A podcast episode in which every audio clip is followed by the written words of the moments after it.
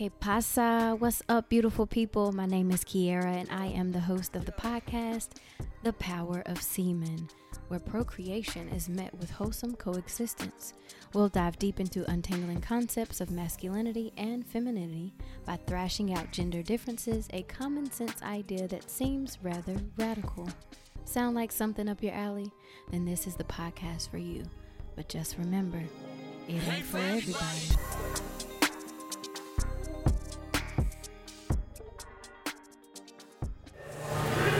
This is Zach Tobin, and you're listening to the Daniel White Show here at Southern Duds.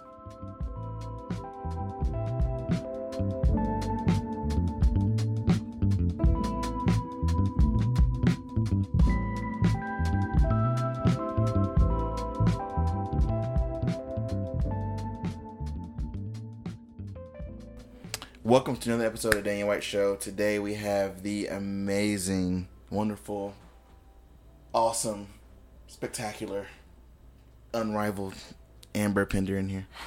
What's going on, my friend? That was so nice. Wasn't that good? Thank you. Yeah, You I'm honored you- to be here. You weren't prepared to prepare that at all. I, I threw all that together just now, just for you. Gifted. Yeah, so I got to tell everyone how we met. We met over 2020, and I had a photo a photo shoot deal going on, and Yeah. we met like that. So, um, which is very great because you are just amazing and this packed full of positivity. Every time I see you, you're all smiles.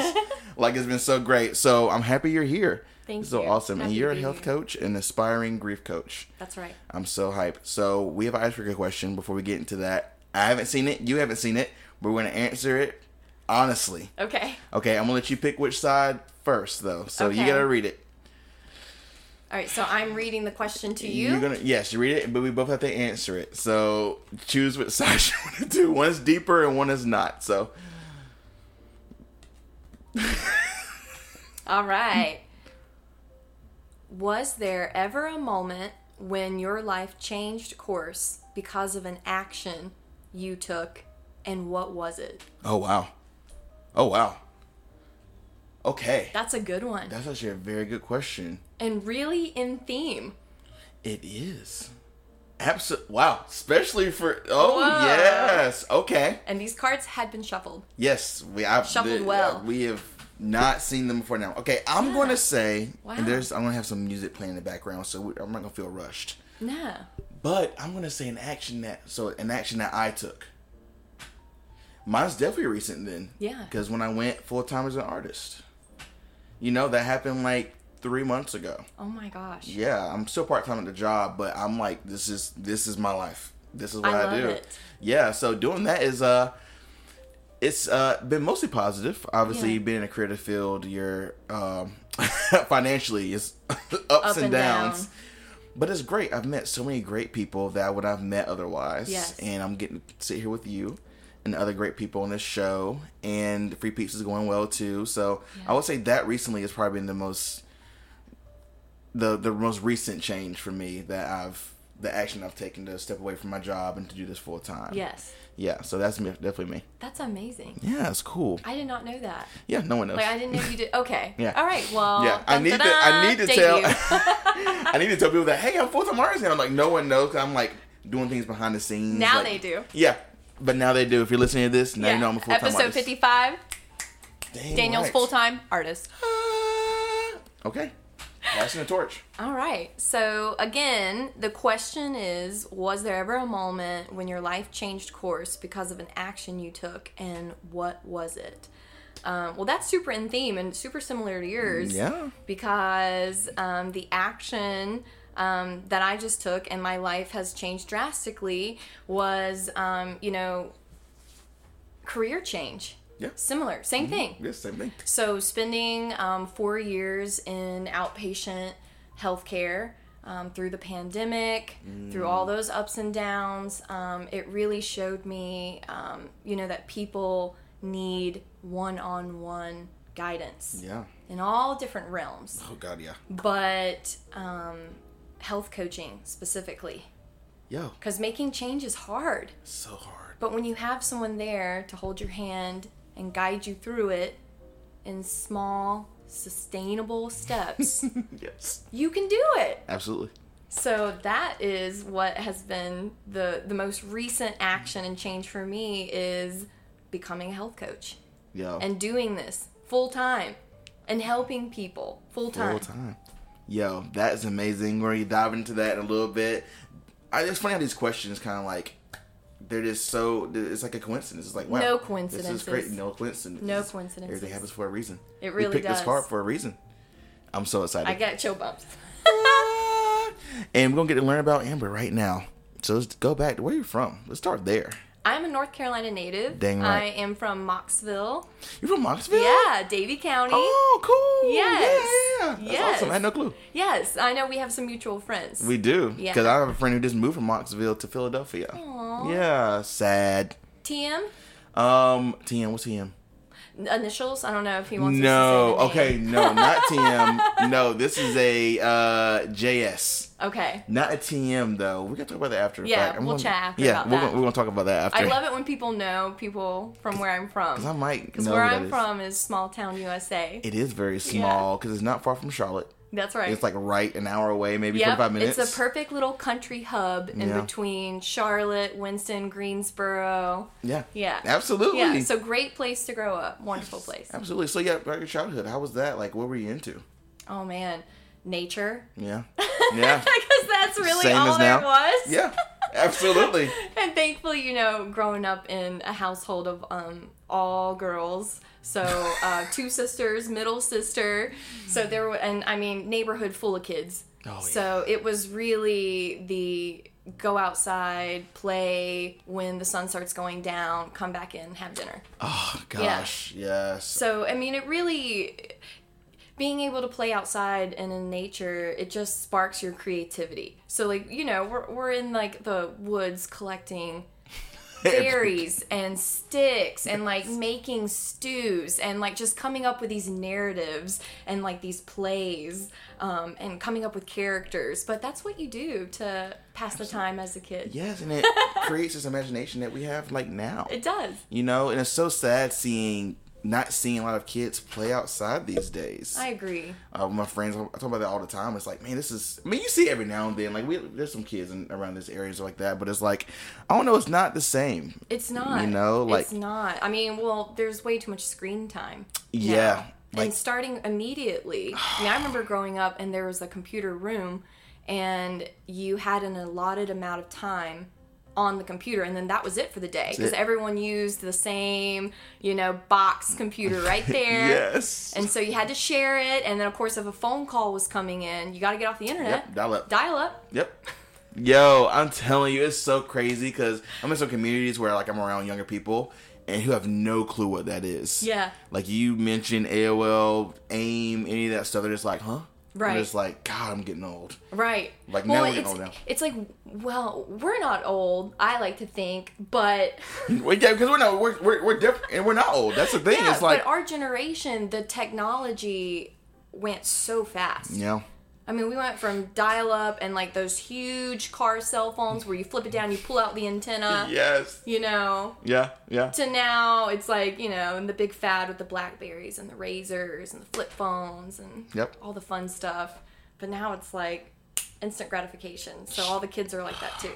I can imagine growing up in this environment. I can't either, to be you honest. know, everything's TikTok, social media. Everyone's influenced by what they're seeing on TV. It's affecting my, mental health issues with kids now who are super young now, which we have mental health issues with us too. But Yeah. it's different. You It's know, with so now. different. So I shout out to us. yes, our, millennials. our generation rules. Not saying that the rest don't, but we grew up in a time period where we got kind of best of both worlds. That's so true. Yeah, absolutely. So hey, so you grow up with your sisters, you had a great time out in the woods collecting stuff. Um, so go through that. Do you do sports or anything? Was that part of your upbringing? Um, I was always an active child, so um, I think my mom immediately put us all in like dance, and so Nice. uh, of course doing that, and you know like the the small town um, theater where you know you would do your recital, and you know once a year, and that was a big thing, and then um, I did cheerleading. Uh, I think as being the middle kid and needing to get that. Um, energy out and that loudness that um, just comes so naturally to Yeah. me, my God given lungs. yeah. Um, I did cheerleading from fourth grade to 10th grade. Everything from, you know, the basic on the sideline at the football game all the way through competitive to where we were at like nationals in Atlanta in high school. Wow. Um, yes. oh my god. I can see you being a cheerleader. I don't mean that in a bad way at all. I just by your personality, I can see you being like an amazing cheerleader. I'm a hype girl. I'm a natural hype girl. Straight up. Yeah. You gotta find you so, Amber. Uh, but I realized after doing that for so long, and competition cheerleading is no joke. That is seriously a sport, and it's a sport that's almost year round. So um, I kind of felt like I had reached my goal. Um, in terms of hitting, you know, states, and um, we didn't win, you know, nationals or whatever, but I we had made it, so that was good enough for me. And at that point, I, I wanted to change, so I ended up joining cross country instead. Oh, right. And I did cross country and track, and that's truly where I found like my high school home. Because Oh, cross yeah. country peeps, you rock. Yes. I mean, everybody likes good music. You just go out and run, and then you have these meets, and that's where it was at. Yo, Yeah. that's what's up. Yeah. So, question: So you were exposed to a lot of these physical activities and all that stuff. Were you ever exposed to any coaching at that, like health coaching at that age? Were you had any mentors in that realm at all? That's a good question. Um, I'm trying to think back to that point. I'm not even sure if the term like health coaching had even thing. really taken off yet. Oh, yeah. because I think our parents' generation um, is just far different in terms of how they look at health Yeah. and like what was priority for their family. Um, for them, it was like you know, let's provide um, as long as you have food on the table, roof over your head. Um, you're good. You're taken care of, and that's true in one sense. But our generation, I think the greatest gift that you can give your family is taking care of yourself. straight up. Because if your well is empty, how the heck are you supposed to spill out onto all the loved ones in your life? Yes. If you're depleted. Absolutely. So at that time in childhood, no, I had not really considered it because I'm not sure it was even a thing or it had not been introduced to my world yet. Right. Yeah. Right. Wow. Imagine a life if you had that back then, like through your coaches who Wow. at cross country stuff like that. Absolutely. Yeah, and that would have been a whole different world for you, maybe. Absolutely. You know, I mean, yeah. Yeah. it's still, I feel like you still like made the best of everything you're Yeah. doing. You know, it brought you to where you are now, so you're good. But like, I always wonder what if we had some of these things that are in place now, back then. You know what I'm Absolutely. So But that's like it gives me hope for the future generations because Mm-hmm. our generation is so hyper focused on um, well being and wellness and coaching and one on one guidance and mentorship. Um, I think that there's a reason why society is moving that way yeah, absolutely. because I think we're gonna see, you know, that the younger generation needs more of it. Yes. Yeah, Absolutely. especially after going through the pandemic and everything that we went through. I've got a girlfriend who is a um, a mental health counselor who specializes in adolescents, and she says um, ever since the pandemic struck, um, adolescent mental health is a pandemic. It is a pandemic. Kids need wow. hope right now. And when they're looking out at the world and there's all these adults who um, are lacking hope or are really negative about what's going on, um, it's making them feel like, what do I have to strive for Yeah. if it's so bad? Wow. Yeah. So uh, this whole, you know, everyone focusing and hyper focusing on health is so important, and like we said before, no coincidences. It's it's needed right now. Yeah. Yeah. Yeah. Especially like I said, pandemic really changed a lot for a lot of people. A lot of realizations Yeah, with our jobs, with our people around us, and just with ourselves. you're right. all of it. So I'm happy you're taking this this route to help people. It's Me just so great. So then this this is kind of a recent thing for you to take this plunge for yourself. Yes. Okay. So let's go through a little bit about with the college and stuff like that. You went to college, right? Yes. Yes, what Yep. school?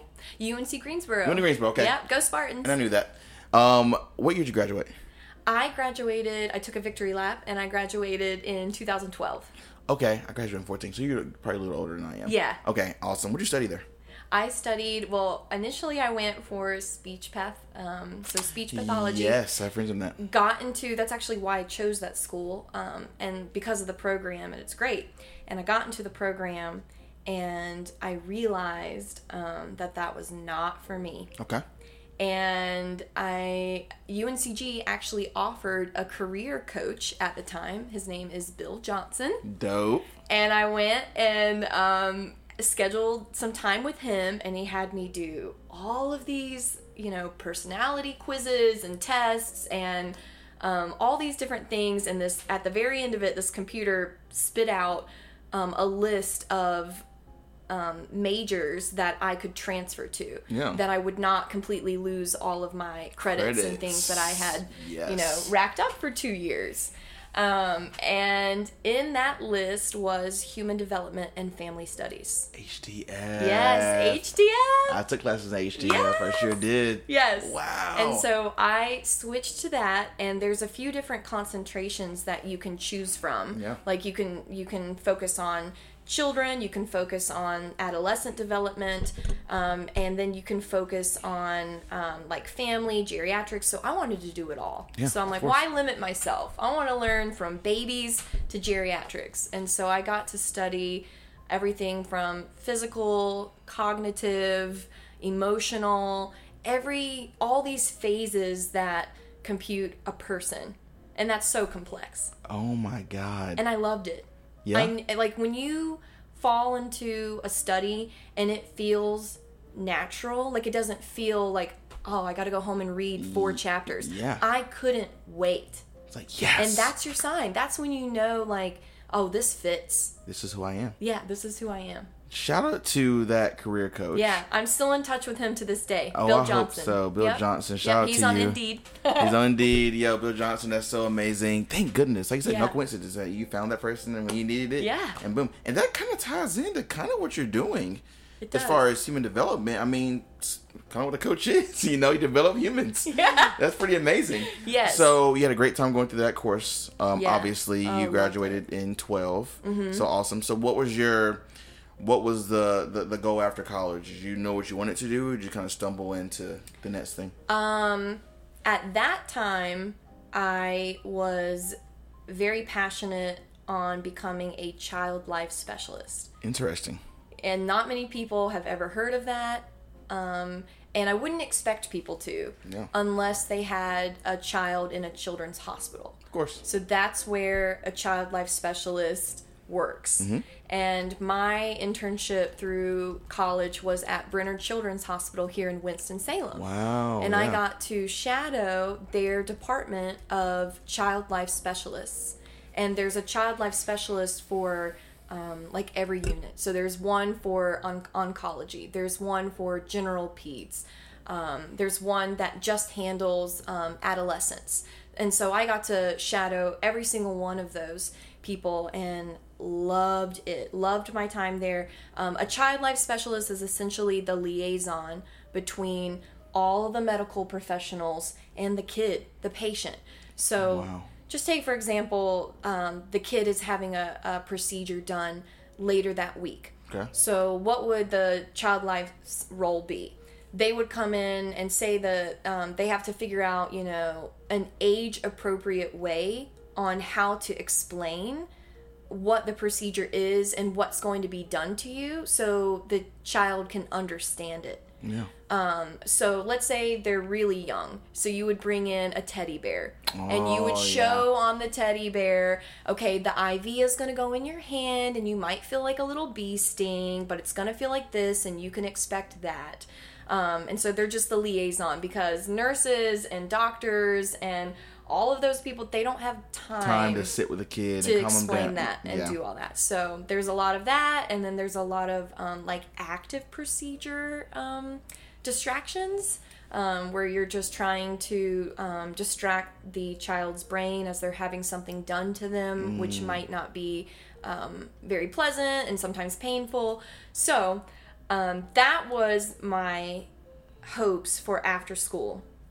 However, I did not really put two and two together that this kind of job is scarce. because it's only in children's hospitals. Oh, wow. So you really have to pinpoint a major city that has a child's like a children's hospital Yeah. and then you have to find out do they have this department there and then most times um, you are among a lot of other fish in the sea fighting for this one position Yep. So it is kind of like a needle in the haystack type situation if you get chosen. So at that time, I had applied at two other hospitals because you have to do an unpaid Internship. internship, and um, and then you can get hired on. Um, but uh, sadly, I did not make either of those internships, and so that just kind of led me um, to working in public school. Oh, so Yeah. you were in public schools for a little while. I was, but I'm from a family of public school teachers. Like, Yeah. I, um, my little sister teaches here in Guilford County. Oh, I love that. And then my mom taught um, in Davie County for over 30 years. Wow. So I grew up in, you know, She's in a that. vet. Yeah, yeah. That's freaking cool. Yep. And so I worked in, um, I worked at um, an elementary school and oversaw, you know, the before and after uh, childcare program and did that for a few years. Um, and then I also worked in um, an EC classroom, which is exceptional needs children, Yes. and did that for a while, and then found my way back to Greensboro, and um, and at that time I was desperate just to get back to Greensboro, and I was like, I will do anything. Anything. Yep. And so I actually had a job find me. Um, and I then entered into the world of project management at an international sign company here in Greensboro. Wow. Yeah. Oh my god. Which was so so, random That's super random. what I was doing. Like you were like, okay, let's do this. Let's pivot. Yeah. I had to pivot and I had to get I knew that I wanted to be back in Greensboro and that job would get me back. Yeah. So at least I could get my feet back under myself and figure it out from there. Oh my goodness. Yeah. So you did that for a number of years. Yep, I did that for a couple years.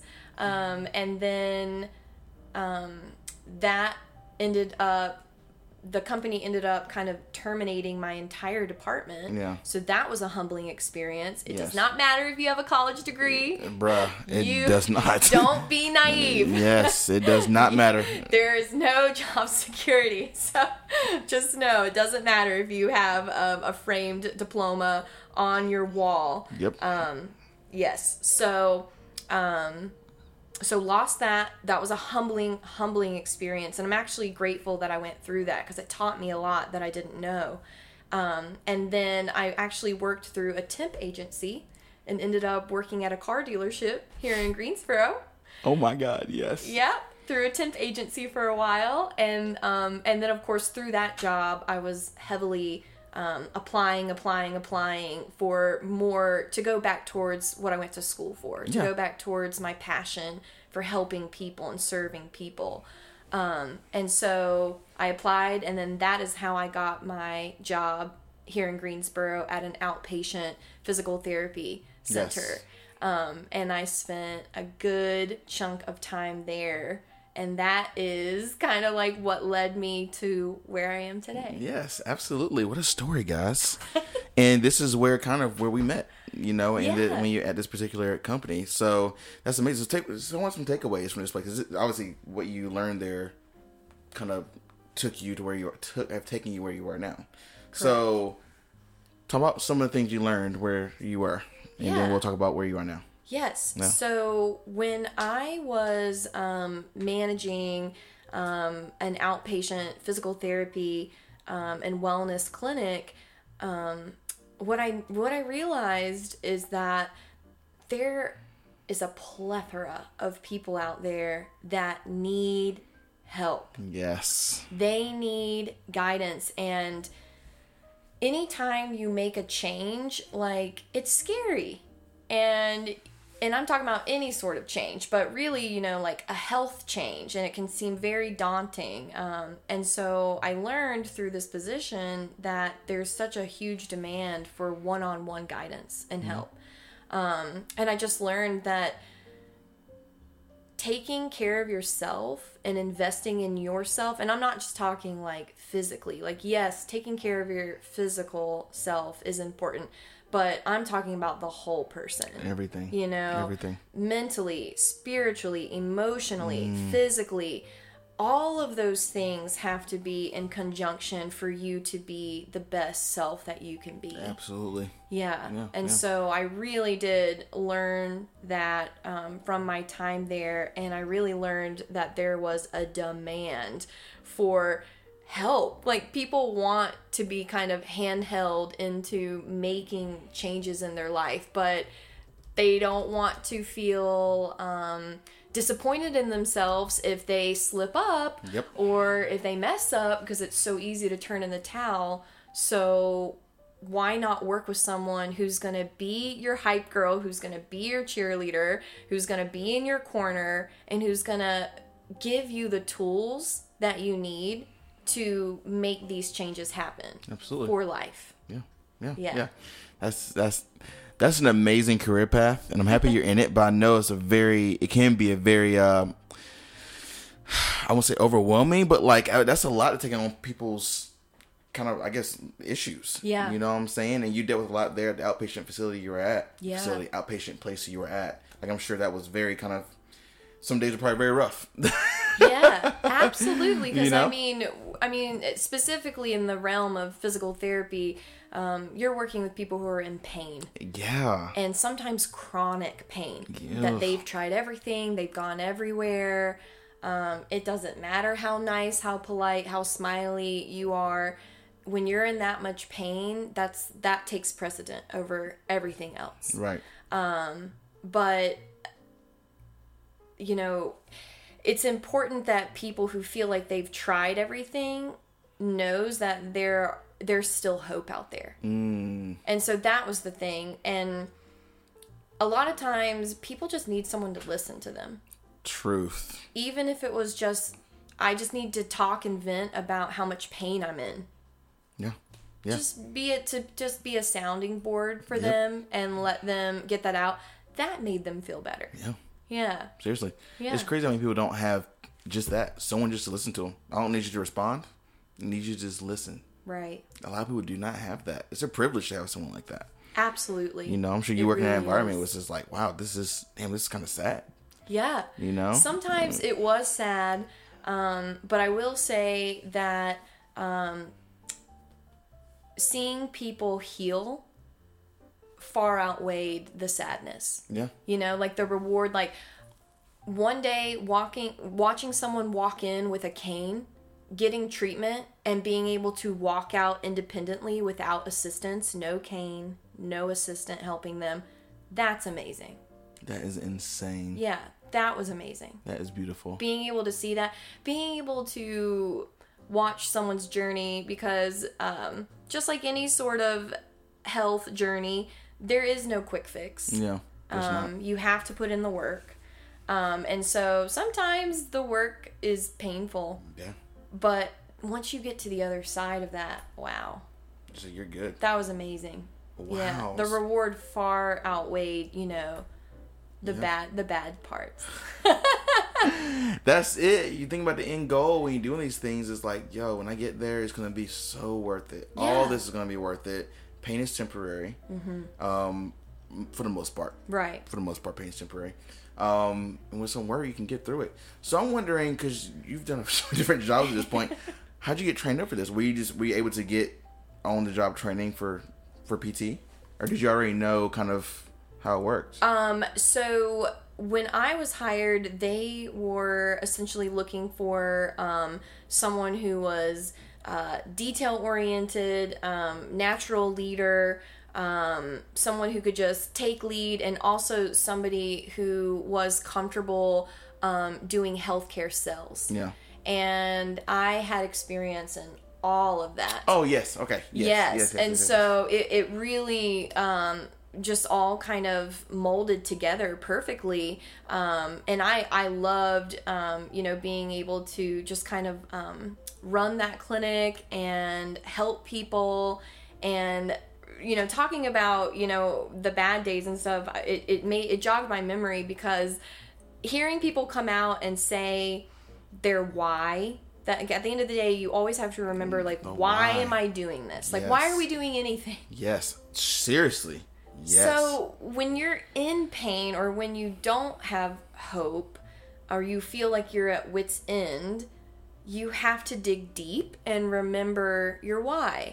So anytime, you know, I would have a client um, or someone come in and I could tell, um, you know, they were coming in for treatment, um, they were off or maybe it was a down day um, you know, you just have to gently remind them first listen, meet them where they're at, see what's going on, gauge the day, but then remind them of their why. And for example, um, one woman's why was, well, I want to be mobile and around for my grandkids. I don't want to be that grandma who's just sitting Yep. in my chair because I can't get up because my knees hurt. yeah.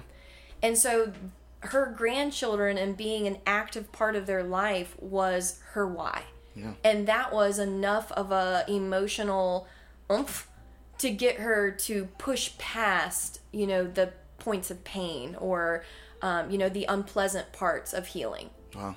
Yeah. Absolutely. Mm-hmm. That'd be for you to see that firsthand. I mean, daily. It'd be like very this. I don't know this. It was rewarding. Yeah, like super rewarding. Like, man, this is we're part of something really cool here. We're literally helping people. Yeah. You know, and I'm grateful I met you in that phase of your life. Me That's too. just super cool. Um, and I would say it led you to kind of like did that spark an interest in kind of doing what you're doing now? Yes. Yeah, absolutely. It was a big spark, of course. Yes. So big time. Let's go. Then that that came obviously came to an end, and then you Yes. decided to embark on this. So tell us your why of doing this. I mean, you kind of explained it of where you work, but like tell us why you want to go like to this path, and then we go to the grief stuff as well. Yeah. Yeah, absolutely. Sure. Yeah. Um, so through my experience in outpatient healthcare for four years, I saw the demand um, that people really need one-on-one coaching. That's where people succeed the most when they have the same person on their healing journey from beginning to middle to end. You know, to pump them up in the beginning, to cheer them on as they're in the midst of it, and then to be there to give them that fist bump or that high five as they cross the finish line. Yeah. Like people need that. Absolutely. Um and I mean, who- doesn't do better with a little bit of accountability? Absolutely. yes. So, um, I saw the demand was there, and it just felt natural Mm-hmm. because I am hyper focused on you know my health and what I am in control of. Yeah. Um, and knowing that people that the demand was there and that I enjoy serving people, so I was like, yeah, health coaching like yeah, this is this it. makes it yeah this is it this makes sense Yes. um so the emphasis for like my health coaching though is um i loathe the, the word diet Thank you. I do too. I hate it. loathe yeah like that's not in my uh dictionary Yeah. um i hate that word and i feel like it was just embedded in our brains in like the 90s and like just like all Oh, these diets Atkins and fads diet. yeah Uh, and LA SlimFast and all these things Oh my god. some facts. Yeah, and I mean, I'm not gonna lie, like they were in my household. They were. I had and it the chocolate shake looked good. So banging. I, I, I took one. Killing Sorry, it. mom. Killing it. so yeah, so um, yeah, so it just it made sense to do this, and um, I don't believe in diets. Good. I believe in making sustainable lifestyle changes. Um, but we all know forming a new habit or breaking an old habit is hard. Hard, my friend. So oh my god. that's why like health coaching is so important because when you're making these changes and I mean, you can tell me if you've ever tried this like you know, or maybe you everyone we know someone. If it's not you, then you you know someone and th- they pick up this weight loss trend or some mm-hmm. diet mm-hmm. or like they get a gym membership and and they start out strong Of course. and they're like i'm gonna do this you know it's almost like that new year's resolution Yep. um like oomph you're gonna do it Yep. but then life always happens. Always. Something's gonna come up. yes. and you are not going to make it to the gym that day Yep. or you uh, didn't get to the grocery store because your weekend was busy and you didn't have time to get groceries Absolutely. so then what's the easiest thing i'm going to throw in the towel like eh i missed one day at the gym i'm going to miss all week Life is over. Seriously. like oh like i didn't get groceries i'm just going to go swing through my favorite fast food place and you know eat all that Get all that. and It's fine. throw in the towel Yep. Throw it all in. Um, and so that can be kind of like a subconscious um, habit that people don't even realize or pick up on that they have. Like they have all this ambition and, and motivation and they set out to do it and it's all good intentions. Yeah. But then a little road bump comes in the way and you want to toss in the towel? Yeah. Nope. I won't let you. Not what, Amber? Nah, bruh. You about to, you're sticking to this. That's right. We're gonna we're gonna work through the rope. We're gonna work through the obstacles. Yeah, because that's life. We're never gonna have a life that's obstacle free. Yeah. There's always going to be challenges. Absolutely. But when you have a strong foundation, when the bones are good, you'll be fine. Yeah. You'll make it because you're going to know, okay, I'm going to fall back to my basics. I know what to do here. Yes. And then I'll just rebuild. Absolutely. You're not going to throw in the towel and then just cave and forfeit all of that hard work and effort that you just made Right. Over a cheeseburger. over a cheeseburger. I said that from And- experience. By the way, I've done that many a times from experience. we're human. Yeah. We're all human. Absolutely. You know? Yeah. So that yeah. So that Wow. that's really why, you know, I just I'm passionate about helping people get their lives back. Mm. Get restored energy back. Get better sleep. Um, get mental clarity.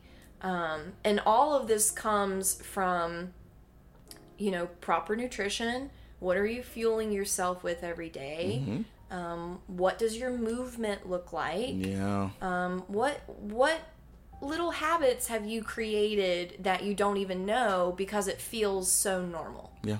And so that's really what it's all about. And I just get in with people and talk to them and meet them where they're at and try to get to their why. And that can be kind of mm. challenging sometimes. Oh my god, can you imagine? You it's know? like you get like the surface level, like oh, I just want to feel better, or I just Yeah. want to. I just wanna, all oh, I want to look better. better. Yeah. It's just like okay, But that- what's beneath that? Yeah, what, what, You know, let's dig. like- let's dig. Why do you want to feel better? Why do you want to look better? Yeah. You know, why is that important? Yeah.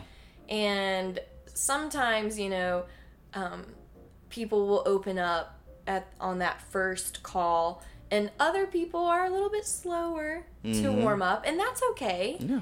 Um, because sometimes they have to meet themselves, Exactly. you know, in order to bloom. Yeah, and also it's very vulnerable digging in because you're gonna you might have some trauma there. You might have some just stuff that's just buried deep in there. That's like I don't want to tell this person. Like I don't want to talk about that or get to that because a lot of eating issues and have stemmed from so many different things. You know what I'm Exactly. saying? You so uh, in a, in, in a weird way you're kind of like a almost a counselor as well. You know what I'm saying? Like, like a licensed, yeah, not like a licensed therapist or anything, but like you Right. kind of are. you know You it's know? funny how it it does kind of overlap but i i am always the first person to say to my clients i am not a mental health counselor Yeah. i do not hold a degree or a a, uh, a license in that um, i have a counselor myself i have a therapist Yes. um, that's a part of my um, personal health growth. Um, I honestly advocate that everyone needs a therapist. Um, everyone needs one because, like you were saying earlier, everybody needs someone who is willing to listen, Yes. that does not hold any bias, Yes. that is not already thinking in their head what they're going to say when you're done talking, Yeah. and someone who isn't just going to try to fix it for you. Absolutely. Because a lot of times we don't need it to be fixed. We just need to be heard Yeah. and and just honestly just valued and just felt like okay, what I'm experiencing is normal. Yeah. Absolutely. You know. Say we're all we're all human. Yeah. That's kind of what you're like. Hey, we're human. You mess up, it's fine. I don't, Right. I don't even want to call it a mess up. you just did that and it's okay. Yeah. Nothing to beat yourself over. I hate you, you no don't point a finger at yourself. It's fine. Right. There's no I mean, people are so afraid of failing. Yeah. Um Yeah. that's how you learn. Exactly. Think about how humans develop when we're babies, or Mm. when you're watching a, a um, um, an infant um, take its first steps. Mm-hmm. It doesn't just immediately start walking. No. It falls and gets back up, Yes. and that's what it's about. yes. Yeah, we can't just throw in the towel and quit. Yeah. I mean, or else none of us would be walking today. we wouldn't literally wouldn't be here. like that's just an easy example. Like you would not be here if you were a failure. Right. You literally wouldn't be in my presence. Right. So a big component too, which is great, that connection of like the health coaching that I'm doing is making the connection with um, your emotions and your self talk. Mm, Fail can have such a negative connotation to it. Let's flip the script. Mm. Fail forward. yeah. Fail and get back up. Absolutely. Um, fail and keep going. Yeah. Absolutely. That's all there is to Yes. it. Time is going to pass no matter what. Bruh. Yes. We get to choose what we do with it. yeah. And that in itself is a gift. It's truly. You know? Truly a privilege. That's amazing. Yeah. I love that. You're the prove perfect coach. yes. So, uh, so take us to the world of you meeting a new patient. So, how does that process work to where you can get to the point where you're you're helping them? Yeah. Because uh, another thing, you mentioned the physical part. Are you? Tr- you're not a trainer. No. Okay. Yep. Nope. So, um, what I like to do. So, also from my time working at an outpatient um, PT clinic, Yeah. um, when you mention to someone who needs lifestyle changes that they need to change not only their diet and their nutrition, but they need to change exercise and movement, that is so overwhelming. Mm. Yes, like you see their eyes get big and it's kind of glossing over and they're thinking they're already talking themselves out of Oh, yeah. it. They're like, I don't think I can do this. Yeah, absolutely. My life is too busy. Yep. I've got three kids. I've got you know partner. I don't I don't have time for this.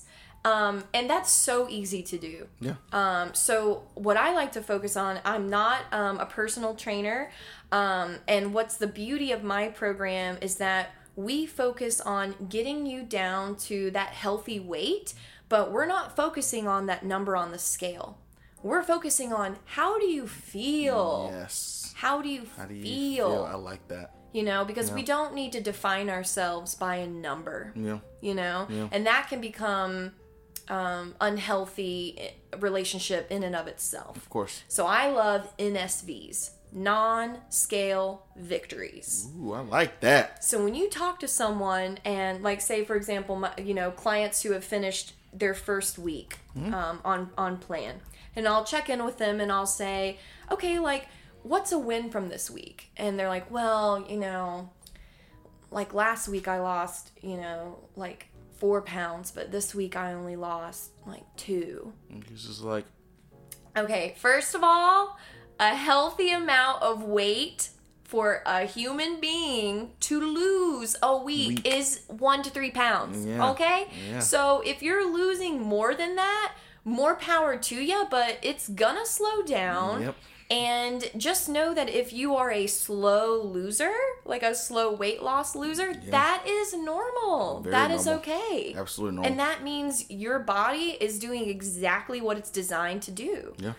Um, So I'm trying to remember the question. Oh yes, so you're not so you're not physical. You're not a Yes. physical train. You, you don't train people physically, Yes. but do you like? So, so tell us how you Thank you. get them to the resources to f- how to do so better like with that. we'll get on the phone and we'll just talk about um, you know, what does your current health look like right now? Okay. And I'll ask questions, you know, such as um, what does your sleep hygiene look like right now? Like how many hours of sleep are you getting a night? Yes. What does your water intake look like right now? Like be real. Yeah, be, be honest. be honest and i'll say and and this is a safe space you can be honest and vulnerable and i know it's harder for some than others but um, you know i'll say what does exercise look like to you right now what does nutrition look like to you right now when do you eat for the first time of the day? Wow. Yeah. You know, and that's important because a lot of people don't realize you need to be eating within the first 30 minutes to one hour of waking up Wow. um, to get your met- um, metabolism going. Rolling. You need your body only knows it doesn't know what time it is. It doesn't know what's going on. Its only job is to keep you alive. Yeah. So help it. Yeah. Straight up.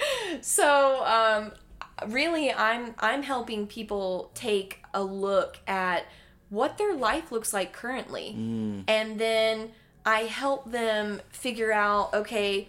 Let's let's repair this. Let's add in this. Let's do more of this.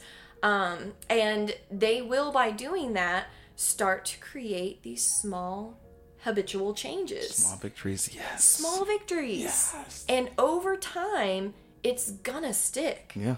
Um, because again, don't believe in diets. I believe in lifestyle changes. Yes. Absolutely. Take these nuggets of knowledge and take them with you throughout life. Teach them to your friends and family, your kids, your siblings, your parents, your grandparents, your aunts, your uncles. Um, it, it, it can benefit anyone. Yeah. And you're never too old.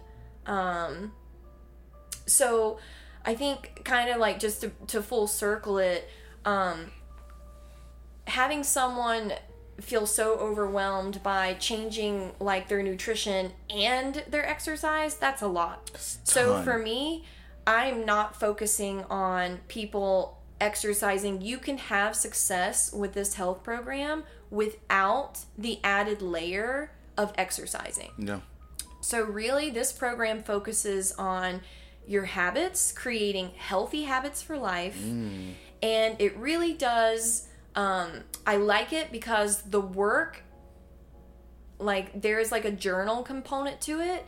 And the work teaches you um, where you might have some, um, like, discrepancies with your relationship with food Yeah. and emotions and food and how those things can be so intertwined and we've got to figure out a way to pull them apart Absolutely.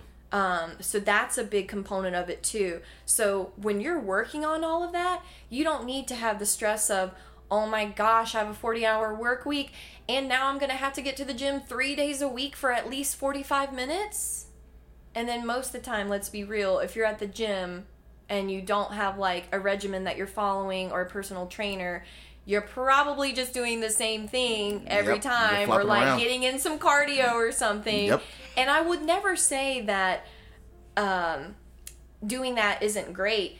Any movement is better than no movement. No movement. Yeah. Um, but I've just found that clients have a lot more success in this health program when we don't focus on um, The the, exercise piece of it. Perfect. However, people listening who say like, "Well, I already have an exercise regimen." Like, I'll get on the phone with clients and I'll do a health assessment with them, and they're like, "Well, I'm I do CrossFit three times a week. Like, that's how I relieve my stress. Are you telling me I can't work out and do this health program?"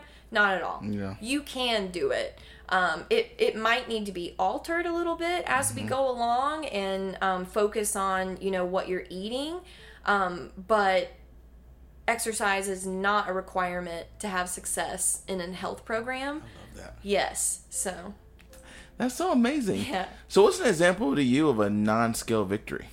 ah i love it Yeah. Um, so an NSV would be um, like I'm just I'm thinking of actual people that um, that I've helped. Um, I'm sleeping better at night. Ooh, yeah. Like I'm not waking up very much. Yep. Um, girl, I put on a pair of jeans that I've been saving in my closet for two years, and I put them on and they fit. Mm, That's amazing. it's like yes. Yeah. Um, uh, I mean, the whole nu- nutritional aspect of like um, the direct link between gut brain health Yeah. and what, Oh, what we're yeah. eating. Yeah. Um, I've had people say, and this was a personal um, NSV for me um, fog, mental fog being lifted. Bruh.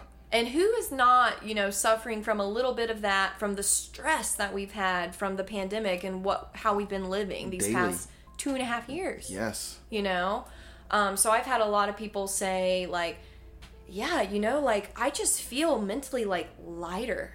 Yeah. Um, that's an NSV. That's huge. I love that. Yeah. That's amazing. Yes. I love non-scale victories because the Yes. scale really isn't. Oh my God, our body weight fluctuates for all of our lives. all of our lives and daily. You can fluctuate, you know, one to three pounds a day. Yes, And that's just like water weight water moving weight. around. absolutely.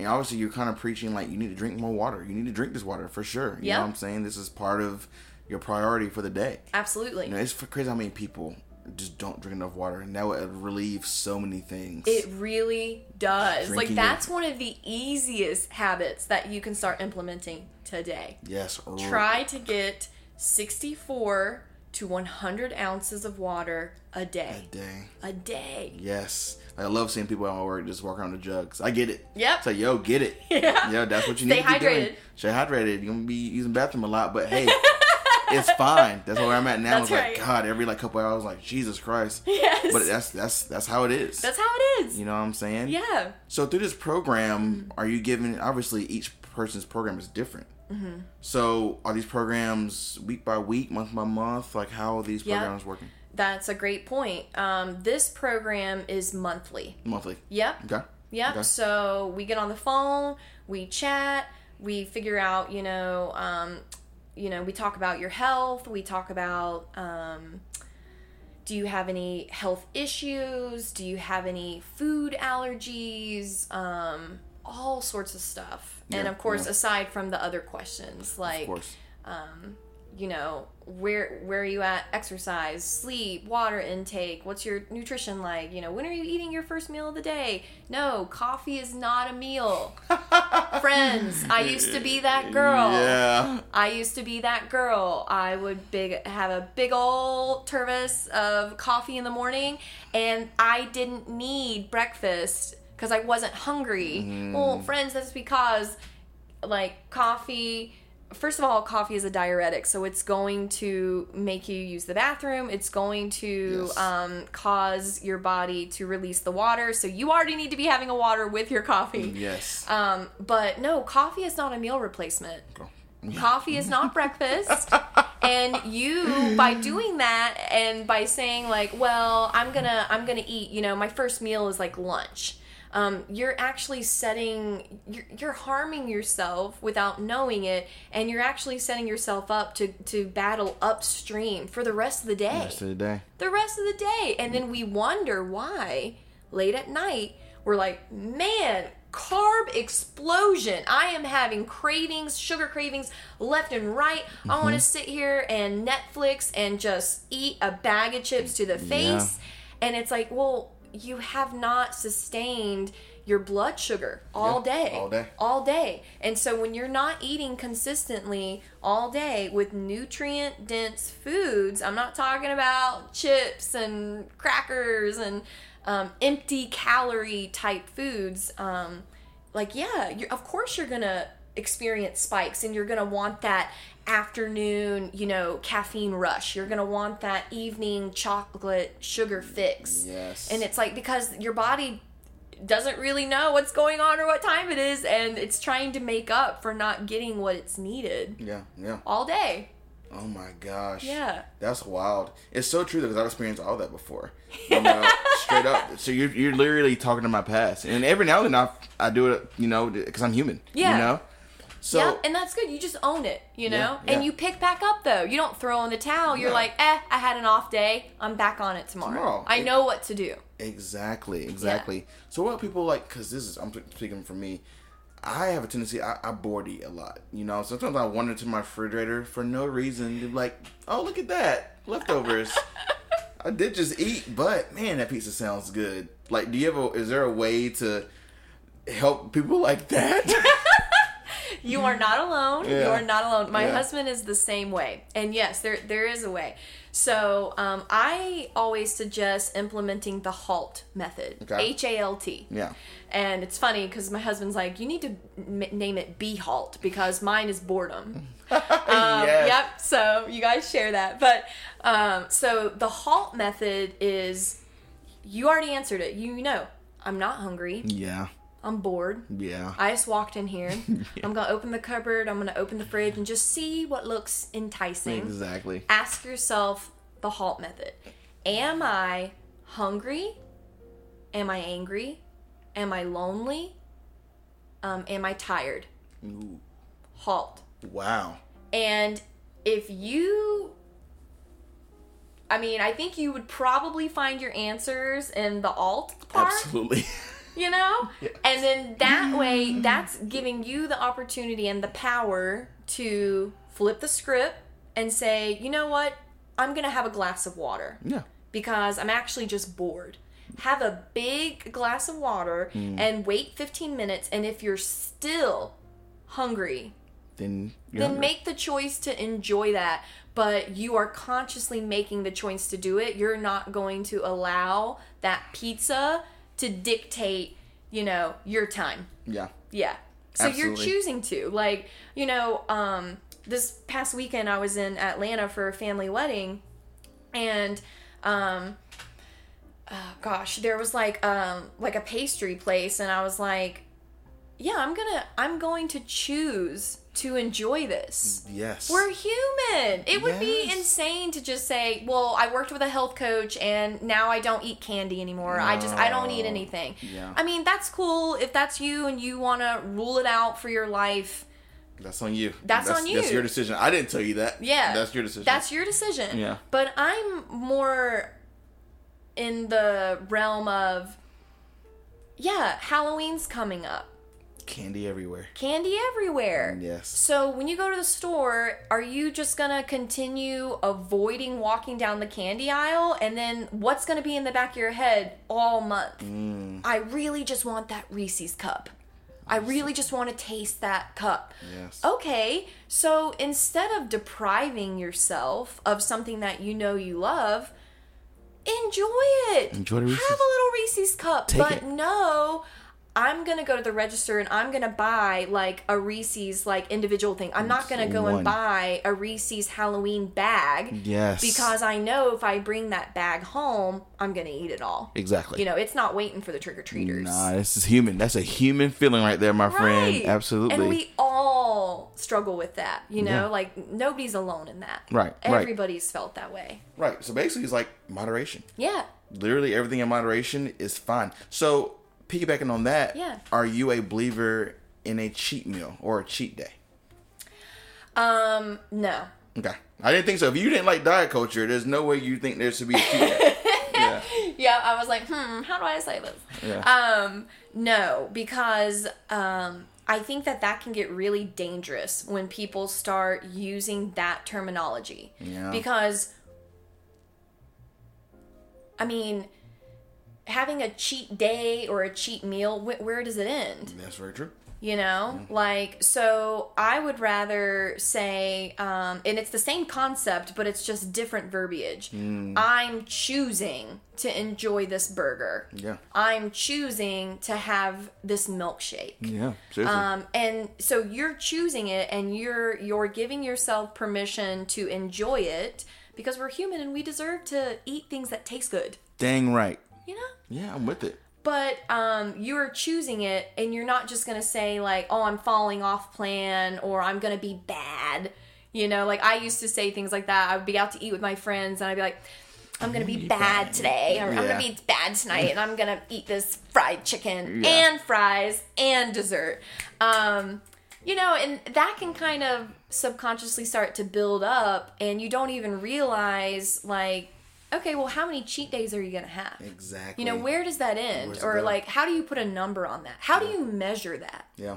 So instead of setting yourself up, you know, to quote unquote fail, Yeah. there's no failing. You're you're going to own it.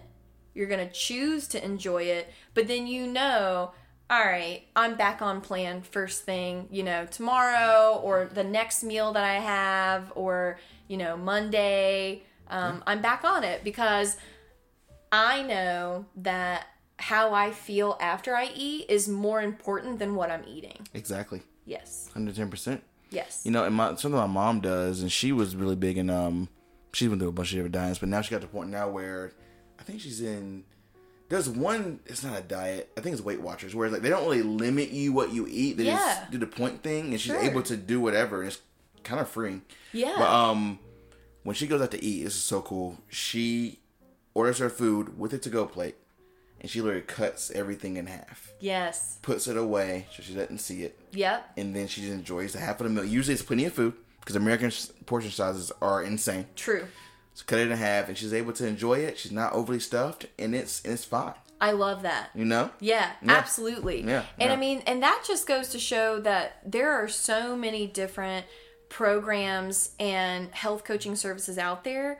Um, find what works for you. Exactly. Everyone's different. You know, um, there are so many people. There's never going to be a cookie cutter health plan for everyone. Yeah. Um, but I love that. And I mean, she's already, she knew what to do. Yeah. I'm going to get this to go thing. I'm going to put half my meal away so it's not a temptation. It's not there. I'm choosing to. And then I can sit here and be present with my son, with whoever I'm eating with. Yeah. And I'm going to enjoy this half of this meal. And I'm not going to feel like, oh my gosh, I can't stand up afterwards. Exactly. It was just that, that was something I had. I, I didn't think that oh I can take this home. I Yeah. Mm-hmm. was just like, I need to eat all this food. It's so good. And now I'm just I'm hurting. You know, and where do you think we that derives from? Like I have to finish everything on my plate. when we were kids and not wasting food. Yep. And it's funny because Yep. she used to say that. I you know. So it's growth on both parts. Absolutely. You know, get your happy plate. That was, that was happy plate. It was when it was fully clean. Yep. Happy plate, and we should celebrate that. You know, and it, Yes. was, it was never like, oh, portion control. Are you full? You're good. Okay, stop eating. Right. You know, like that is that is so hard to unlearn. Which I think that's probably one of the biggest issues. Yes. is unlearning overeating. Yep. You know, That's so huge. Oh, I mean, think about when you've been out with um, new parents yeah, and um, and their kids eating, and you hear them say things like, um, "Just take one more bite. If you take one more bite of this, then you can go and play, or you can do that, or Mm. Yeah. finish your milk, and you can go and do that." Um, it gets instilled in us so young, Yes. and like you said, it's hard to unlearn. learn. Yeah, And while I do truly believe like parents are doing the best they can, um, you only know what you know. yeah, And so, um, a big thing with child development is not forcing them to finish their plate. yeah, yes. If they tell you they're full, believe them. hey, hey, that's cool. Great. And and they're making that decision. And I mean, whatever happens in a few hours happens later, but don't force them to finish a plate. If they're full, have them clean it up. Have them assist you if it's age appropriate. Have them play a role in cleaning up and, you know, seeing the food either get put up in Tupperware or in the trash and clean, but don't make them sit there and eat it because then that's how we get these bad habits Exactly. just in, like in our brains and then it even it permeates onto going out to eat in public and you're like like you just said american portions are, are ginormous to begin with Insane. and you're sitting there and you're like oh well i gotta finish all this i don't want to waste it or like this was really expensive so i gotta eat it all Exactly. you don't Yeah. You really don't. You can literally take it home. you can take it all And it's okay. it's okay Yo. you got another meal tomorrow that's and that to me makes it so worth it because like, cool, this meal costs whatever. If I split it in half, technically, I'm paying this for two meals, so I, I'm good with that. That's right. It Makes me feel better. That's right, food is too. expensive. it is Like I, almost hate going out to eat most of the time. I'm like, God, dude, this is so expensive, but it makes me feel a little bit better doing it that way. yes Absolutely. 100% So another battle that we're going against because we've got social media, influencers, all that crap now. So what if you have someone brings you a picture of someone they want to look like?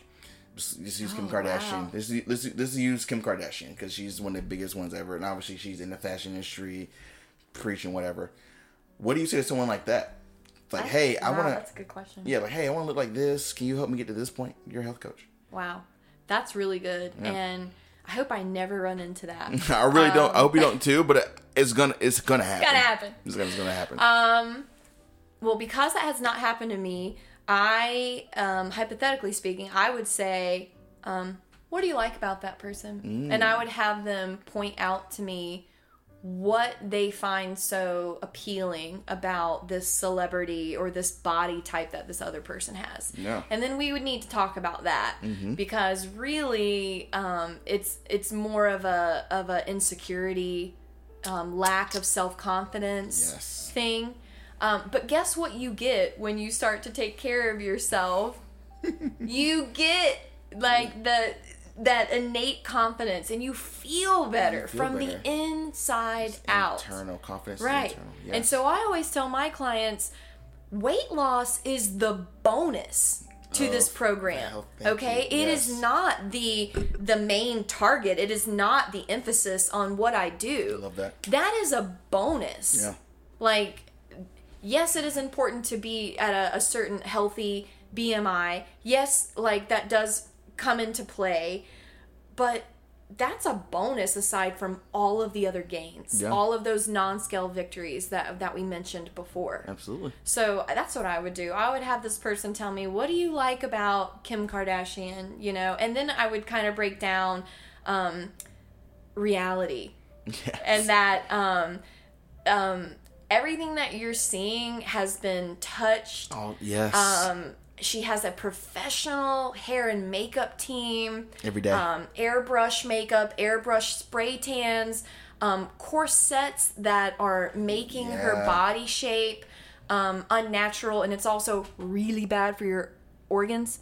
oh yeah. Don't don't that. be doing that too much. Squeezing yeah. your body like that. Yeah, and I mean, um, yeah, it's just it's not good for all that in there. Yeah. Um, and so really, that client would have a lot of an internal work, and I might even suggest: Are you seeing a therapist? Like, are you seeing a mental health That's counselor? A mental thing. Yes. Yeah. Because um I mean it really does overlap. I mean almost everyone I talk to we do get into some sort of counseling because it's impossible not to. A lot of people um, tie their emotions to their eating patterns. Um, but yeah, I would just help this person by realizing, like, no, let's love yourself. Let's figure out, name three things right now that you love about yourself. Oh, I like that. Yeah. That. Yes. Yes. And see what they say. And it doesn't have to be big things because a lot of people, it's hard. Very It's much hard. so. And especially, um, you know, let's take, for example, uh, people in like midlife where like life has happened, they've experienced some blows, Mm-hmm. maybe they've had kids, maybe they haven't. Maybe they've experienced um, a health scare or something has happened, something traumatic, and um, they've packed on the weight um, in consequence of everything that they've dealt with. And they're now to the point where they can't even get up and look in the mirror every day Exactly. they don't recognize the person staring back at them they feel shame Yeah. and that's the biggest thing that's the biggest hurdle to work with these people is to get past shame Yeah. because um it's okay like Truly. it's okay and the fact that you're even interested in health coaching or taking the first action step of reaching out to me that already shows that you have the will to to make change and and to get back to that person that you love and adore because that person's in there Yeah. Yeah. they just want to come out and they want to be appreciated so you know love that. yep it's Okay. all from the in, in or out It's all internal. I want to throw that little curveball right quick because I know that's something you. I think you probably will end up facing yeah eventually because social media ain't going anywhere. And That's these- right. At a young age, people get exposed to this stuff daily. daily So you know, I'm. uh, It's you keep you on your toes. yes You know what I'm you saying? do you do Yes. Um. So how are you educating yourself in this field to teach other people? So I know you have a thing at Elon soon. Um, it's like a workshop or what? Just Um, so Oh, that's for the more grief. for um, the grief coaching and grief education. Let's hold that then. Yeah. How are you educating yourself in the health the health sector? Are you reading Yes. a lot of books? You have mentors? Like how are you? Oh yeah, I've got it all. Oh. I've got Yeah. um, I've got a mentor coach, um, and she had been asking me to do this for um, over a year. Oh, I can see that. and I um at the time I was still, you know, working in the physical therapy clinic and um I just had a lot on my plate and I didn't think that I could take on one more thing. And so it's kind of like when somebody asks you out on a date over and over and over and you just gently say like just like, no, "I'm no, good." like no. Um, it kind of felt like that, but um, then of course the stars all aligned and um, and it felt and it felt right and it was just it was time. But um, so yeah, so I've got my amazing um, mentor coach who I contact almost daily and get her to help me with um, questions or um, you know complicated cases um, or just anything that I'm not really well versed in. Um, there's always somebody that you can that you can ask for help. Um, I'm also um, you know doing um, educational components and reading up. Um, Dr. Wayne Scott Andersen. Wayne Scott Andersen. Okay. Yes. So he is um like he is a former critical care physician and he was so tired of patients coming in every year for their annual physicals and just so many health ailments that could be counteracted, fixed, absolved by proper nutrition, um, you know, and just weight management Yeah.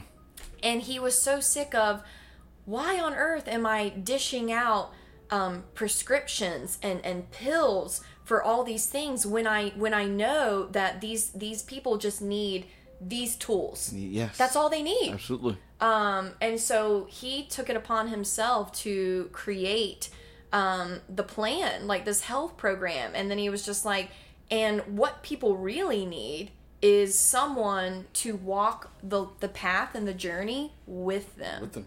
And so that that is it.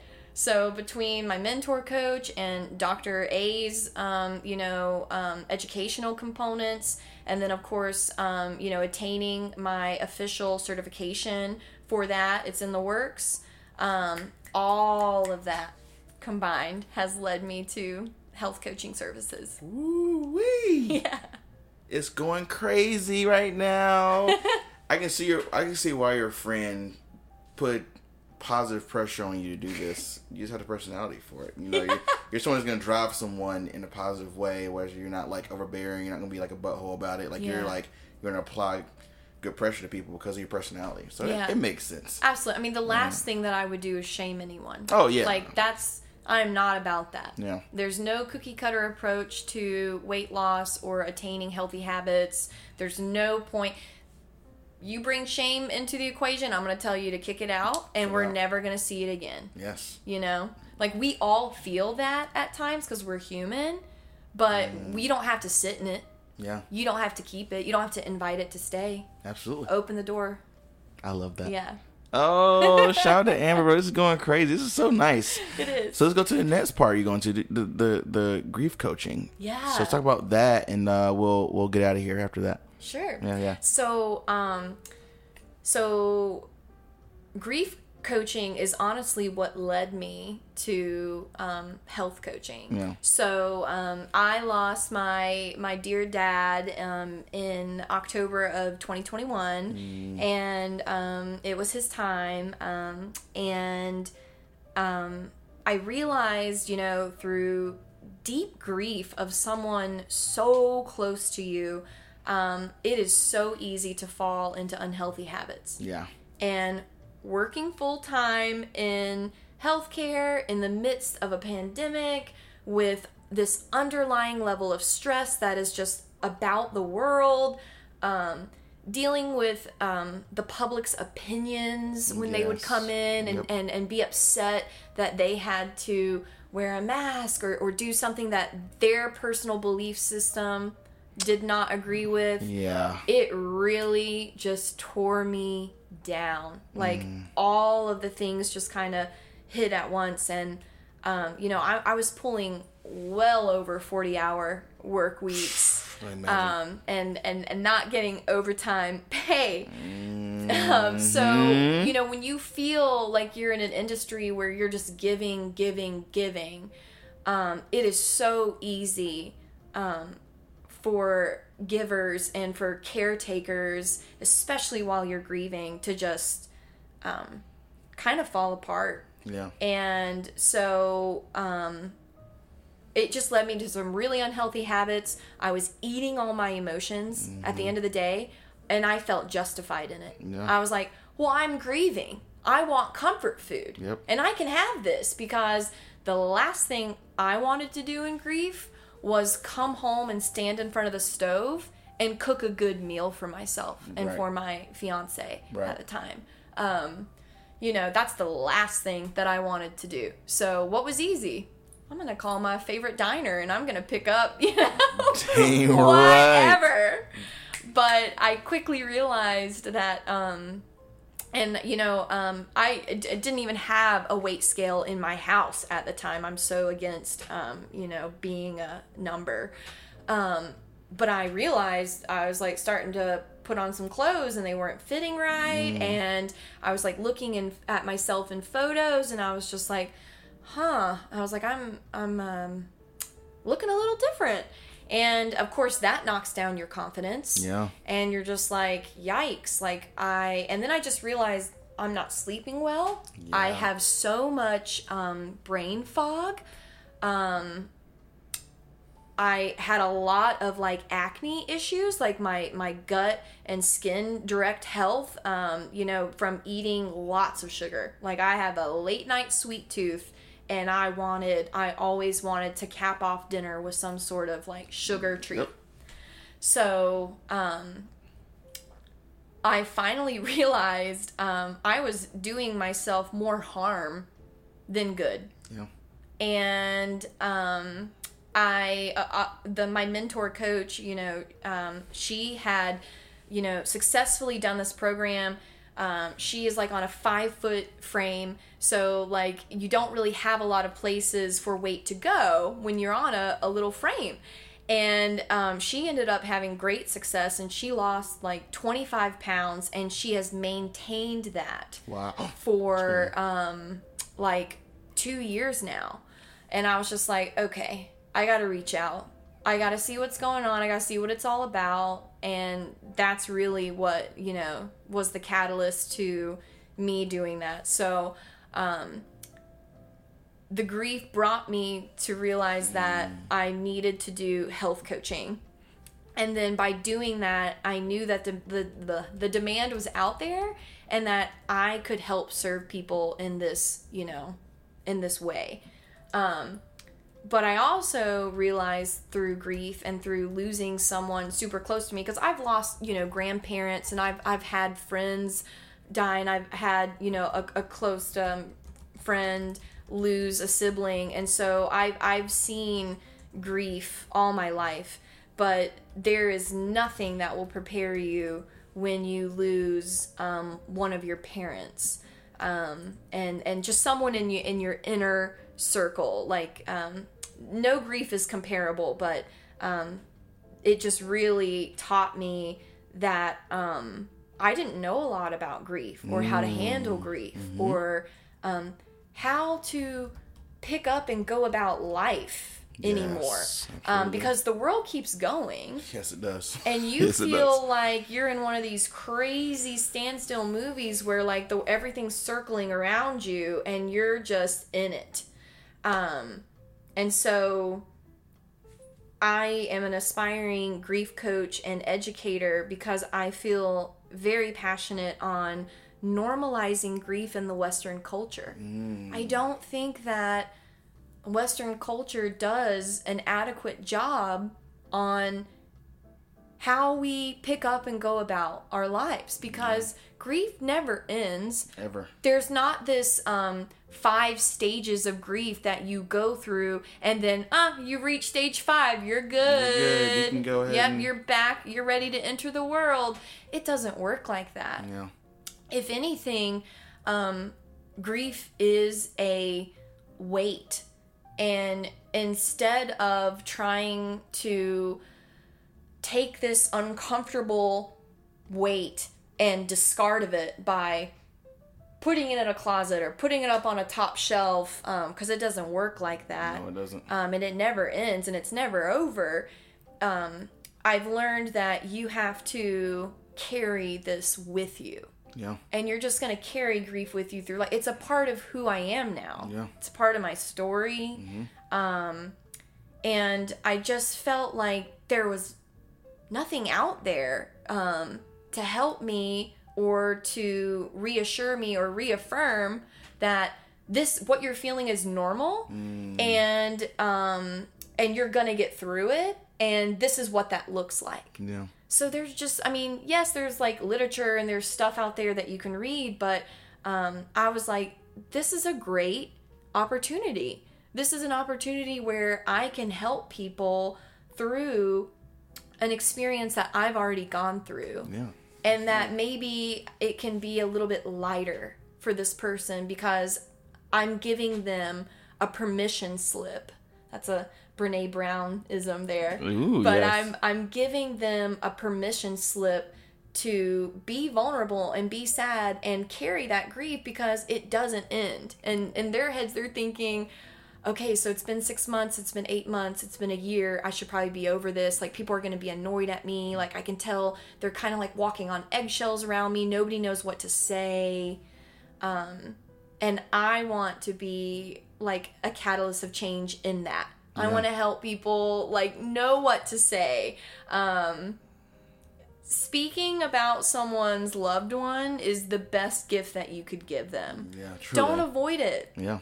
Because just because that person is no longer earthside doesn't mean that their memory and that their energy and that their life didn't matter or didn't exist. So don't be afraid to uh, bring up this person's name around them or um, share a funny little story about their loved one or a little memory that they had or ask them if they want to talk about their person and that you would be happy to sit and listen Yeah.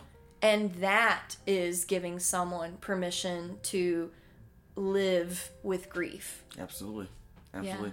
As you mentioned that of grief not going away, like I'm thinking about not even people who've died, but friendships have ended, pets have died.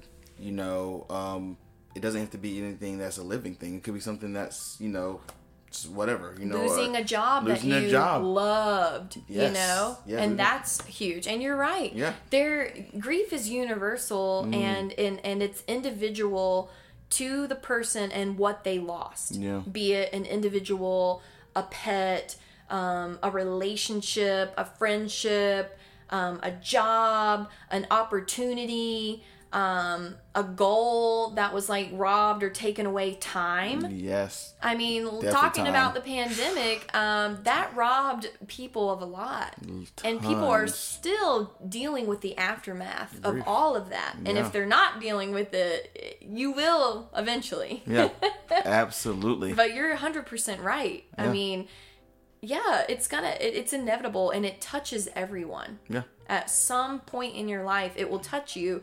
And wouldn't it be nice to know what to do when that happens or where to turn to or there are resources out there that I can get some guidance for? Yes. yes. People, we're, you're not alone in this. You know, Yeah. that's the whole point of this. You're not alone in any of this. Yes. There's someone out there like Amber to help. You know. So, what is your process of becoming this counselor in grief? Yeah. Something like, are you be sitting with people in an office doing this one on one? Like, how's that going to look for you when you start getting clients in this field? Yeah. So um, I am currently doing an online um, certification course um, to become certified as a grief coach. Um, and then, like, uh, the grief educator is just kind of like a self coined um, term that I'm just tacking on to that. But um, I'm doing the online certification course right now. And then, of course, um, I've got um, a mentor um, in this realm as well because I think that's the best way is having someone who has laid out the trail before you to ha- to be able to bounce questions off off of and like how did you do this? What does this look like?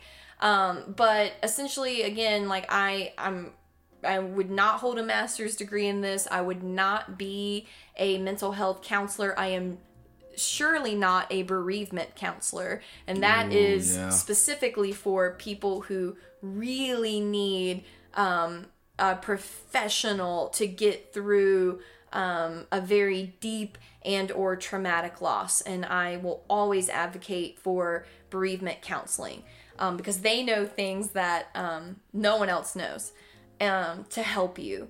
Um, but in terms of like what it would look like as a grief coach, um, if you're local, I would be more than happy to meet up with you in person one on one. Yeah, yeah. Um, but the beauty of it, just like the beauty of the health coaching and the kind of the beauty of the gift of the internet, is that I can work with anyone from anywhere, Yeah. no matter where you live. Exactly. Um, because we we've got the beauty of Zoom. We can hop on there. We can have our talks. We can do FaceTime. We can talk on the phone. Um, but that is how I intend on like offering my grief coaching services to is to anyone and everyone. Yeah. Yeah. And if you're local, great. I've even thought about um, like coming up with um, a local group here in, you know, Greensboro or the Piedmont Triad um, of once a month and just getting people to come together and having like a grief circle Yeah. and just being with like-minded people who have experienced things and we just need to come together because like you said i think the the core of this is that you're not alone Yes, exactly. you're not alone Everything you're saying to me is like, hey, I'm here. A lot of people are having a human experience, and it's okay. it's okay You know what I'm saying? But people have a lot of demons they're battling. We, we all been there. We all, we all been there. Absolutely. You know what I'm saying? It's never gonna, they're never going to go away. So I'm happy that people like you are taking this um, action to help people through this various parts of life. absolutely It's Thank so you. great. Of course. No, thank you. this is so cool. it is I love that. You know, I love talking to people like this because I'm learning things. You know what I'm saying? That's the point. That's why I have this show is kind of for me, but I just share it with the masses. oh you know i What I'm know i love it Yes. you can find every topic on the daniel white show you really can It literally everything. you know what I'm saying? Um, go search those if you want to see how, how how far we go. But um, yo, Amber, this is insane. This is amazing. is it's amazing I've known you. I feel like I've known you for freaking decades, but I it's only been a couple, years. But you've you're doing your thing, and I'm yes grateful as that. are you yes, we're doing our things simultaneously simultaneously, but we're still staying connected. Yes. that's the beauty of life. it is You know? and i gotta get with you soon and get some headshots Hey, funny you say that because the headshot deal's coming out soon. Woo! Cool. So let's read this last question and we'll get the heck out of here. So what's the other one we need to answer? Oh. yeah, yeah. Let's see. Oh God, I hope that's an easy one. Uh oh. This one says Describe a time you got into big trouble when you were younger. Oh God, my mom. Jeez, I can actually I can name a bunch of times, but I'm naming the funniest one because my dad. This just shows how cool my dad is. Um, so for prom, my mom is very strict, and she was strict for a reason. And the way I turned out was actually a result of that. So I think of that Yeah? all the time. But at the time when I was younger, I was like, oh my god, my mom is so strict, ain't do anything. It was so annoying. so I was going to prom, and my mom was like, you need to be back here by a certain time, and you need to be go to go to the prom, come back home. None of the extra stuff, none of the parties, all that. And so I went to prom. Of course, we left early. Yeah. And of course, before prom, there's a whole party too. Oh, Drinking, yeah. drinking in the parking lot, underage, all that stuff. we all have done it. And of course, after prom, I didn't go back home. I went to my friend Brooke's house and we were hanging out doing our thing. My mom ends up, I don't know how, she always had a way of finding me. I have no clue how. Mothers always know. They always know. It's like the mother's intuition. Dude, always. She ends up She finding out where you were. Oh my god.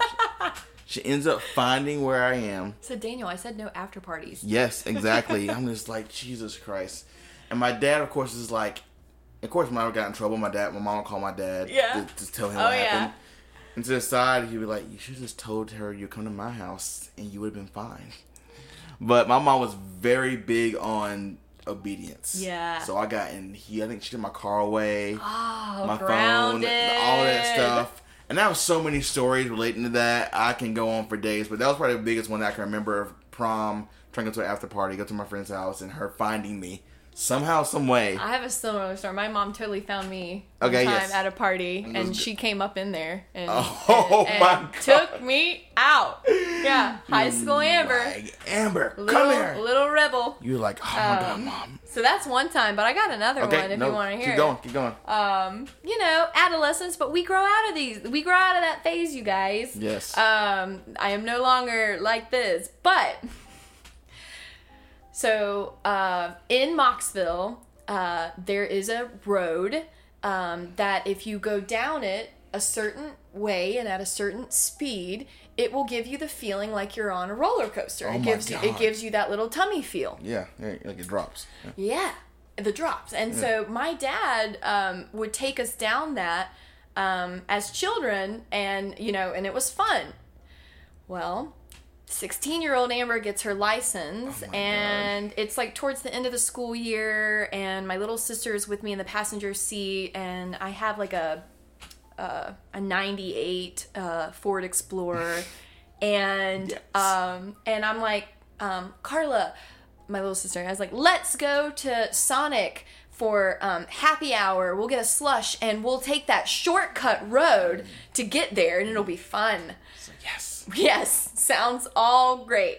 Well, we went down that road, and um, 16 year old Amber was not an experienced driver at the time. And I didn't even think about the fact that, like, a car could be potentially coming, like, the other way. And so, yes. So I tried to, you know, emulate like what my dad had done to do to get that feeling. And I ended up taking the curve a little too fast. And um, and then of course I overcorrected by uh, pumping the brakes. Well, there's a certain you know mechanic that if you do that in a car too fast, your your like brake will lock or your steel, steering wheel will lock up. And so, thank God, a car was not coming in the other direction. But we um, we we are skidding down because like the steering wheel's not working, and like we jump a curb, and then this lady's mailbox is like clawing up the left front fender towards like the windshield. So I jerked the car back off on the road and kind of blew through a four way stop sign and parallel parked it somehow. We just got there. We got to a stop. And I looked over at my sister and I said, Are you okay? And she said, Yeah, let's get out of the car. We got to talk to the mailbox owner. I'm writing all this down. This is amazing. so then we um the the lady and one of her grandsons at the time were of course home and they had heard it and they came out and I kid you not by the time we walked back over to her front yard her grandson had already picked up the mailbox that was undamaged Oh my god. and put it back up in its stand. And the reason that it was undamaged is because that road is so notorious and known for that that this mailbox has been hit more than once. And so she ordered a rare earth metal to be her mailbox to where if cars hit it, the car is the one that gets, gets damaged. messed up. Her mailbox was It's fine. perfect, like pristine. Oh my Yeah, god. and I mean, I also had to face the music. Went home, um, and lost my license for that whole summer. the whole, Um, the whole oh, summer. So the only the only thing I ever had the rights to drive to was my job and cross country practice, and that was it.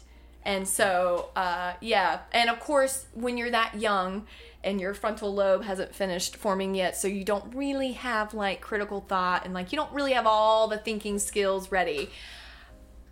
I can only imagine what I put my parents through because I I mean just the fact that a car wasn't coming, thank you God. My little sister was okay, thank you God. Nobody got hurt, thank you God. Um I can't imagine having a daughter that did that, but um the good news is we all mature and we learn from our mistakes. yes, we do. Jesus Christ. Yes. Road, road, Yes. Yes. the roadmaster over here, Amber, going crazy. When first getting her license, losing it for the summer, which is devastating. Yeah, it was. Because the pivotal moment is getting your license as a kid. Like It that was. was like the most freeing thing. Yeah. And I had only had it since like April. And they were like, "Nah, bro, you're good. Yeah. you're you're it's, They're you're done." That's what You're just like, God, dumb decisions. But Big you learn. You learn from it. you learn. You know. You learn. That's his life. I mean, knock on wood, but I've never, um, you know, gotten into anything since. Knock So, on wood. Please I knock on wood. Yes, please. You know, karma cap, everything. oh my god. everything. We're good. Oh my god. Yeah, Well, guys, you've learned that Amber is a amazing driver, I am now. and she gets snatched snatched out of parties. So embarrassing. Gosh, I can I can have so many stories. I have my mom at one point. I got trouble in class so much that she would come sit in class.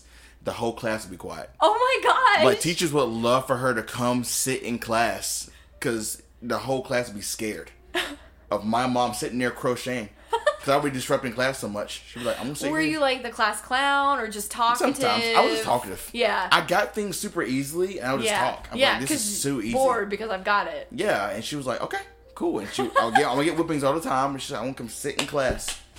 And she would do that all throughout pretty much middle school, Yeah. some high school, but mostly middle school. And Yeah. I would live like, okay, dang, this is very embarrassing. And it was insane. My mom, shout out to your mom. I think she listens to the show sometimes, but thank you for everything. Like I I would not be here if it wasn't for you. That's right. Um, but you've definitely embarrassed the heck out of me all my life. As a good mom should. Yes. but guys, we come to an end. If you have any questions for Amber, are you taking clients? I am, yes, accepting new clients. Okay, so people can hit you up. We put your description. Um, we put, we put your information in the description. Sure. Is there a name for your business? No. Okay, there's no name for it. It's just Amber Pender Health. But it, will it be one day? Um, potentially. Yeah. Well- More so with the grief, and then um, I believe like the grief and the health coaching all fold in together. Okay. Yeah. Perfect. Yeah. I love that. Yes. Yes, I have a funny story about uh, my friend naming her business after this. I'll tell you that. Um, so, anyways, hit Amber up. Amazing human being. I'm so happy you're here. I'm happy you shared your story. It won't be the last time you're on the show. As you develop, I want you back on because you're gonna learn new things all throughout your life. If you're back on this podcast 20 more times, then that's gonna be fine. Awesome. But I can see you doing great things and learning so much and having an amazing career. Thank you. You know what I'm saying? So thank you so much. Thank Ev- you for having me. Yes, and everyone, thank you for listening. Listen, if you're this far into it, um, hopefully you learned something yourself. Maybe y'all should get some health coaching. I know I probably need to get refresher on some things myself. Um, but I appreciate you so much, and subscribe to your mom about the podcast. I'm sure y'all have some embarrassing stories about your moms too, like we do. I know we're not alone. Oh yeah. but yes, we're out of here. Goodbye.